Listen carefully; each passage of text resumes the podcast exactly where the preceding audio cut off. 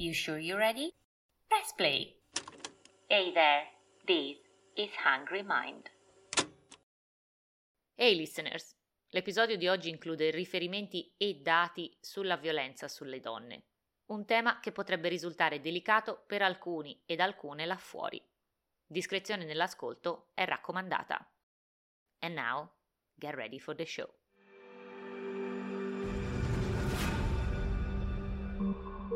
Omicidi, casi irrisolti e misteriose sparizioni. Storie di cronaca, di cronaca nera. Il podcast che state ascoltando. I'm going deep into my wife's family history, digging up the cold case of her murdered great grandmother. Police are continuing to investigate a second murder among the elite. You think one of my friends is the killer? Hai ucciso due donne innocenti e pensi di poterti lamentare? I dati parlano chiaro. Il true crime è uno dei generi che ha visto una crescita costante di popolarità nell'ultimo decennio. La categoria true crime vive una fase di grande sviluppo, con una crescita continua di ascolti e produzioni e una maggiore diversificazione dei contenuti offerti. Si conferma un fenomeno culturale. E la domanda che, come al solito, ho portato a questo episodio è perché? In realtà la prima domanda è stata, vista la popolarità del genere, perché non fare di Hungry Mind un true crime? Hey there, sono Gia, la voce di Hungry Mind. E sebbene sì, il genere true crime faccia parte della mia podcast playlist, questo è ancora il podcast che nutre la vostra curiosità, perché la mente è affamata di storie. Torniamo a quella domanda di poco fa. Perché il true crime è così popolare? Come si spiega questo enorme interesse? Come si spiega? Basta accendere Netflix, Sky o qualsiasi piattaforma per capire di cosa stiamo parlando e di quanto vasta sia l'offerta. E il mondo dei podcast conferma questa ossessione con decine e decine di titoli, soprattutto in lingua inglese, ma sempre più produzioni da migliaia di ascoltatori anche nel nostro paese, come Predatori, uno Spotify original condotto da Orsetta Borghero, Demoni Urbani di Francesco Migliacci, Crime e Comedy di Voice. E di nuovo, ma perché? Anzi meglio, perché proprio adesso, in questa ultima decade? E allora, come detto, ci pensa Hungry Mind a fare luce sul caso. Perché in questo episodio voglio andare a fondo e cercare di capire perché siamo così attratti da crimini e assassini. È semplicemente un trend che non riusciamo a smettere di consumare o c'è di più? Spoiler alert, c'è di più, perché se no io come sempre non avrei un episodio da raccontarvi. E per capire questo fenomeno moderno vi porto in viaggio per investigare le profondità della psiche umana. Per questo oggi mi trasformo in un misto tra uno psicologo e la signora in giallo, o almeno se la signora Fletcher avesse un podcast, alla ricerca di indizi su una storia dai risvolti oscuri e pericolosi. Una storia che ha a che fare con social media, incontri al buio e femminicidio. Donne, la psicologia umana e la differenza tra bene e male. Le serie crime, ormoni e apps di incontri perché questa è la storia. This is the story. This is the story. This is the story. This has to be the story. Del perché siamo ossessionati con il true crime. Yeah, I mean this is a very odd story. E come sempre, il motivo per cui la maggior parte di noi non può fare a meno del true crime è più sconvolgente che mai. Lo sanno tutti, ogni indagine che si rispetti parte dall'osservazione dei fatti e nei casi più sospetti dal rispondere alle 5 Ws, ovvero le 5 domande che iniziano con la lettera W in inglese. What, who, when, where and why. Comincia. What, ovvero indicare l'evento di cui si parla. E i fatti, come detto, sono evidenti. Il proliferare del genere true crime nel nostro intrattenimento. E una l'abbiamo portata a casa. E badabim badabum betibum. Next. Who? Chi sono i protagonisti, le persone coinvolte? O meglio in questo caso, chi è l'audience? Chi è che consuma tutti questi contenuti truculenti e spaventosi? Beh, in questo caso non ci sono dubbi, parliamo del sesso femminile. Donne, moltissime donne. Ah, questo è interessante pure. Dalle ricerche e dati disponibili emerge che il pubblico dei podcast True Crime è composto in maggioranza dal sesso femminile. Spotify e Wondery, un network americano specializzato in podcast True Crime, hanno pubblicato stime dove più del 70% degli ascoltatori di questi contenuti sono donne. Per quanto riguarda specificatamente il mercato italiano dei podcast True Crime non esiste al momento un dato ufficiale. Tuttavia alcune ricerche condotte da campioni limitati e esperti italiani confermano la tendenza globale di una prevalenza di ascoltatrici donne anche in Italia in linea con il panorama internazionale. E con questo abbiamo trovato un altro pezzo del puzzle, il protagonista di questa storia. Interessante. Ma per addentrarci a capire le ragioni che spingono così tante donne ad ascoltare le storie di assassini, serial killers e crimini violenti, c'è un altro indizio che voglio portare alla vostra attenzione e che potrebbe essere la chiave per risolvere il caso. E che parte dall'osservazione di un fenomeno moderno, di un trend che vede l'interesse per il true crime crescere anno dopo anno. Perché proprio ora? Cosa è successo nella vita delle donne durante questi ultimi dieci anni in cui sono diventate ossessionate da questi contenuti? Come sempre, per capirlo dobbiamo fare un salto nel passato, all'arrivo di una app che cambierà la nostra vita per sempre.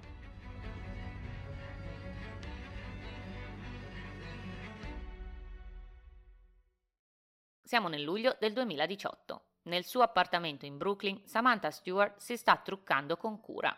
Samantha ha un sorriso perfetto, di quelli che si vedono nelle pubblicità, e una chioma di ricci neri che le arrivano alle spalle. È un'infermiera di 29 anni e fa il turno di notte in un ospedale di Long Island.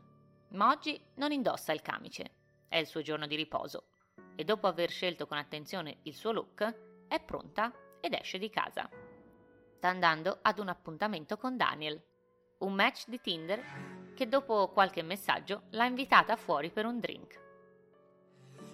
Samantha ha quella sensazione tra eccitazione e nervosismo. Vuole incontrare Daniel e conoscerlo meglio. Ma quando Samantha capisce chi sia davvero l'uomo dell'appuntamento, ecco, sarà troppo tardi. Questa è solo una delle molte storie che finiscono per riempire le notizie locali, ma si somigliano tutte. Donne che pensano di stare andando a conoscere quello che potrebbe essere il loro prossimo ragazzo e che invece si trasforma in una storia di cronaca nera. E non serve andare in America per trovarle. L'Italia ha il suo triste primato quando si parla di femminicidio un'emergenza nazionale come documentato dall'Osservatorio nazionale sul femminicidio. Sulla base di questi dati e dell'Istat, come del Ministro dell'Interno, in Italia si stima che ogni anno ci siano migliaia di donne vittime di violenze. Ma mentre nei casi italiani all'incirca più del 70%, sempre secondo uno studio dell'Istat del 2019, le vittime conoscevano il loro assassino, in quanto spesso legato all'ambiente familiare, ecco negli States vuoi perché ha una popolazione 5 volte quella dell'Italia, i casi di donne uccise da sconosciuti sono molto più comuni. O meglio, scusate, dovrei dire semi-sconosciuti. Sì, perché come nel caso di Samantha Stewart, gli appuntamenti al buio possono finire in violenza. I casi sono stati talmente tanti e talmente drammatici da coniare un nuovo termine, il cosiddetto romance predator ovvero quei killer che usano le dating apps per trovare la loro prossima vittima, e che ha portato Tinder a fornire un servizio di emergenza dove se una donna si trovasse in pericolo può allertare le forze dell'ordine. Ma ancora, come si lega tutto questo alla nostra indagine sul perché siamo tutti, anzi scusate, del perché quell'audience a stragrande maggioranza femminile è così ossessionata da storie di crimini e assassini? è presto detto ed ha a che fare con il when, con il quando della nostra investigazione. Non è un caso infatti che questo rinnovato interesse per il genere sia cresciuto negli ultimi dieci anni, perché all'incirca dieci anni fa abbiamo imparato il significato di swipe left e swipe right. Il pollice su o il pollice verso, mettere il like o un bel crocione sopra quel profilo. Eh no, secondo me è no, eh no, direi di no, secondo me è no, no. Insomma, chiamatelo come vi pare, perché è allora che la prima dating app ha fatto il suo debutto nei nostri cellulari. Sì, cari singles, Tinder è la famigerata app di incontri più scaricata al mondo e ha compiuto 10 anni nel settembre del 2022. E migliaia di altre app di appuntamenti sono arrivate sul mercato subito dopo. Questo, come detto, è il punto chiave per risolvere il nostro caso. La spiegazione dietro questa ossessione. Il consumo di contenuti true crime da parte di un pubblico a larga maggioranza femminile non è, come detto, infatti un caso. Le donne che fanno appuntamenti nell'era digitale sono diventate detective online per evitare che diventino loro stesse le vittime del prossimo episodio di True Crime. Per essere sicure che ciò che hanno visto, letto o sentito di altre donne vittime di abusi non accada a loro. E come si fa a diventare una detective anche senza andare alla scuola dei detective, I guess? Pensateci, partite da una premessa. Gli appuntamenti non sono mai stati totalmente sicuri, ma ora le donne vanno regolarmente a appuntamenti con uomini che sono virtualmente sconosciuti, il che può fare paura. Una volta le persone si incontravano attraverso conoscenti in comune o ambienti locali. Gli appuntamenti al buio ovvio non erano inauditi, ma più rari. Ora la maggior parte delle donne incontra uomini attraverso app di incontri dove catfishing, ovvero le truffe romantiche, non sono solo possibili, ma molto comuni. Se non avete visto The Tinder Swindler su Netflix, ve lo consiglio caldamente. Le app di appuntamenti non controllano i loro utenti, anche se la maggior parte degli utenti dice che vorrebbe che lo facessero, il che mette le donne a un rischio non indifferente e regolarmente se hanno frequenti appuntamenti. Le donne per necessità sono diventate detective dilettanti e spesso veramente abili nel ricercare i background dei loro match e potenziali appuntamenti. È per questo che le donne si identificano tanto con i detective dei true crime che con le vittime di queste storie. Molte delle donne single che conosco potrebbero essere assunte dall'FBI. Come fai a saperlo? E non fate finta di non sapere di cosa stia parlando. Lo abbiamo fatto tutte li abbiamo googolati, abbiamo cercato i loro profili sui social media, abbiamo fatto una ricerca inversa dell'immagine per vedere se quella fosse veramente la loro foto. O almeno, parlo per sentito dire. L'avevo capito. Uno studio americano ha riportato che il 73% dei single online ha controllato il loro match almeno una volta. La metà ha detto di aver annullato l'appuntamento sulla base dei risultati, per il pubblico femminile, ascoltare un podcast true crime o guardare un episodio di Dottor Morte fornisce più che puro intrattenimento.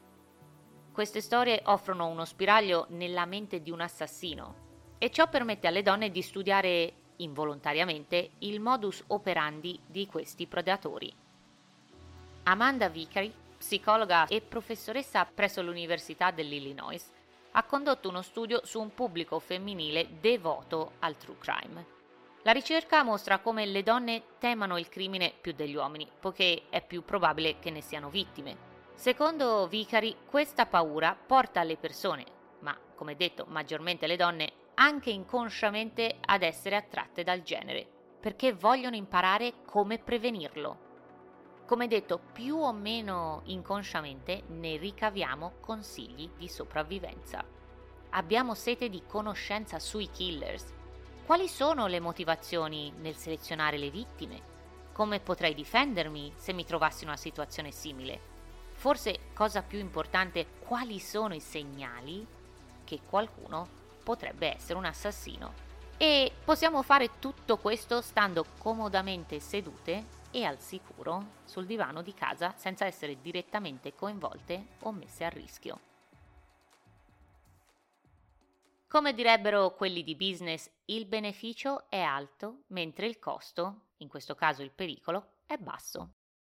In sintesi, che le donne ne siano coscienti o meno è l'apprendimento che deriva dal consumare contenuti incentrati su situazioni pericolose che è al centro della nostra curiosità morbosa, del nostro amore per i thriller violenti e della nostra fascinazione con i serial killers.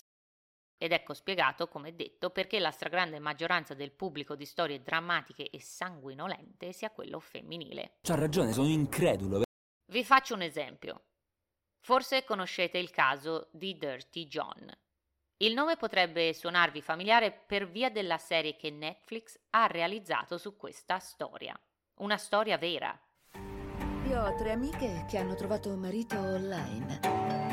Sono Debra. John, Oh mio Dio, guardati, sei splendida. Mamma, in lui c'è qualcosa che non va. Non l'hai notato?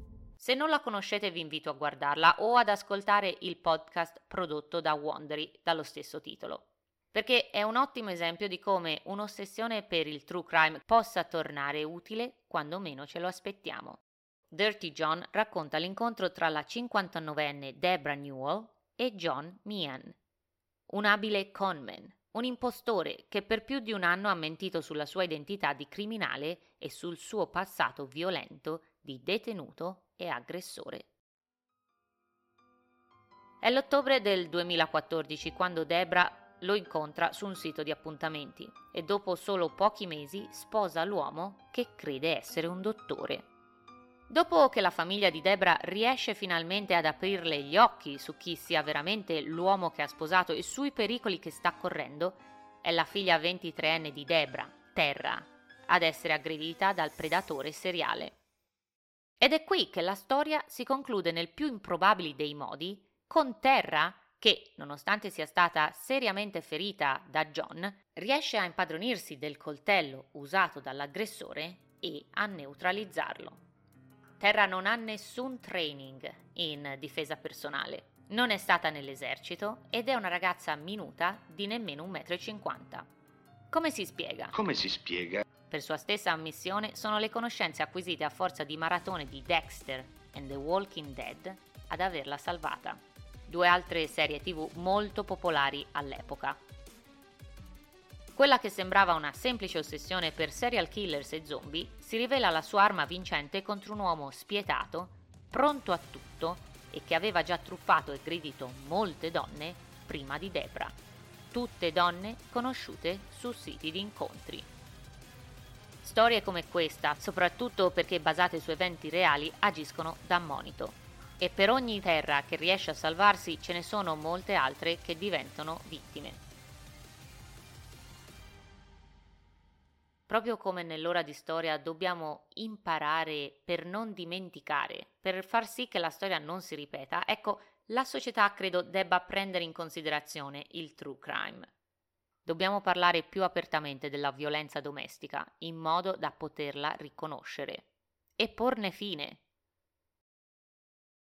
Per citare una frase famosa di Margaret Atwood, gli uomini temono le donne ridano di loro, le donne temono gli uomini le uccidano. Infatti, a differenza delle donne, gli uomini etero cisgender raramente manifestano alcun timore a riguardo della loro sicurezza quando usano le dating apps. Ma non finisce qua, attenzione! Ora, va detto che attribuire il successo della narrativa criminale al solo pubblico femminile sarebbe un'analisi limitata di questo fenomeno, perché porterebbe ad ignorare altre ragioni per cui il genere è diventato così popolare, e non solo tra le donne. Ci sono due principali ragioni, una fisiologica e una emotiva. Avete presente quell'eccitamento che ci assale quando guardiamo un thriller?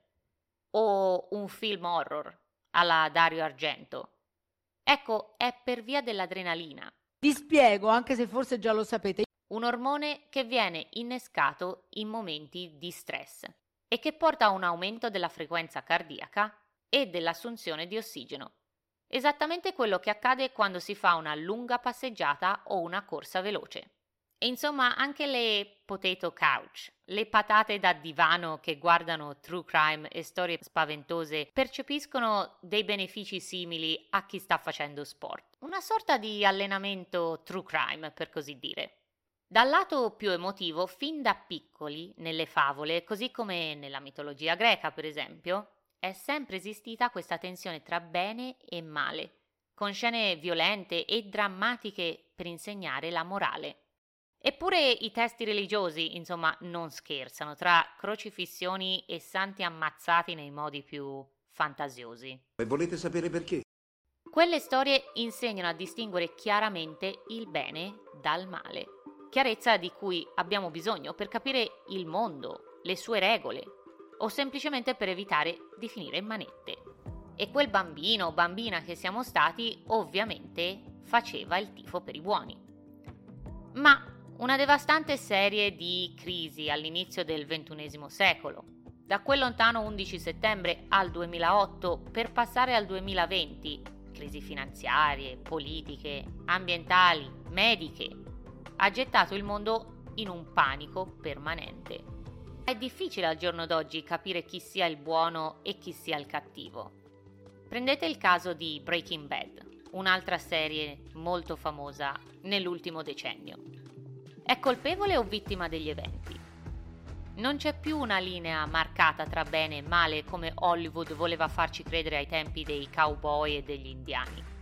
Stiamo cercando di definire o ridefinire l'idea di cattivo, vittima, male e bene.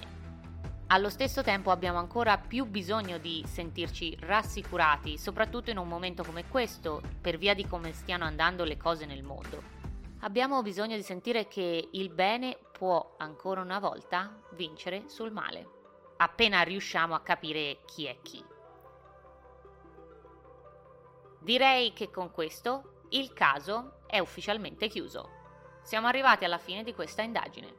Il genere true crime, come detto, piace così tanto per motivi completamente diversi da altre tipologie narrative e in particolare per le donne è un modo di attenuare le nostre paure imparando da storie in cui ci medesimiamo. Quindi non sentitevi troppo in colpa se avete passato tutto il fine settimana sul divano a guardare l'ennesima serie sui serial killer di Netflix perché non sapete quando potrebbe tornarvi più utile.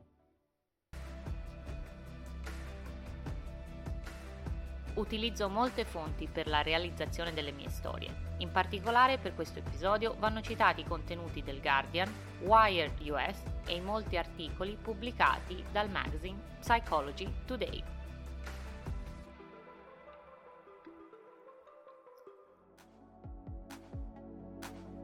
Hey there, that was Hungry Mind. È giusto una cosetta da niente che abbiamo creato io e i ragazzi del marketing. Io sono Gia, produttrice e voce di Hungry Mind, un podcast indipendente alla continua ricerca di incredibili storie dal mondo per nutrire la vostra curiosità. Per tutti i behind the scene del pod What the hell is that? e contenuti esclusivi sull'episodio della settimana, trovate il profilo Insta di Hungry Mind at This is Hungry Mind. We have to take a quick break. We'll be right back with more. Sei sicurissimo? Certo che sono sicurissima. A lunedì prossimo con una nuova avventura, perché la mente è affamata di storie. I mean, what else is there to say? It doesn't get any better than this, ladies and gentlemen. And if you think it does, check yourself. Ci sentiamo lì. Punto e basta.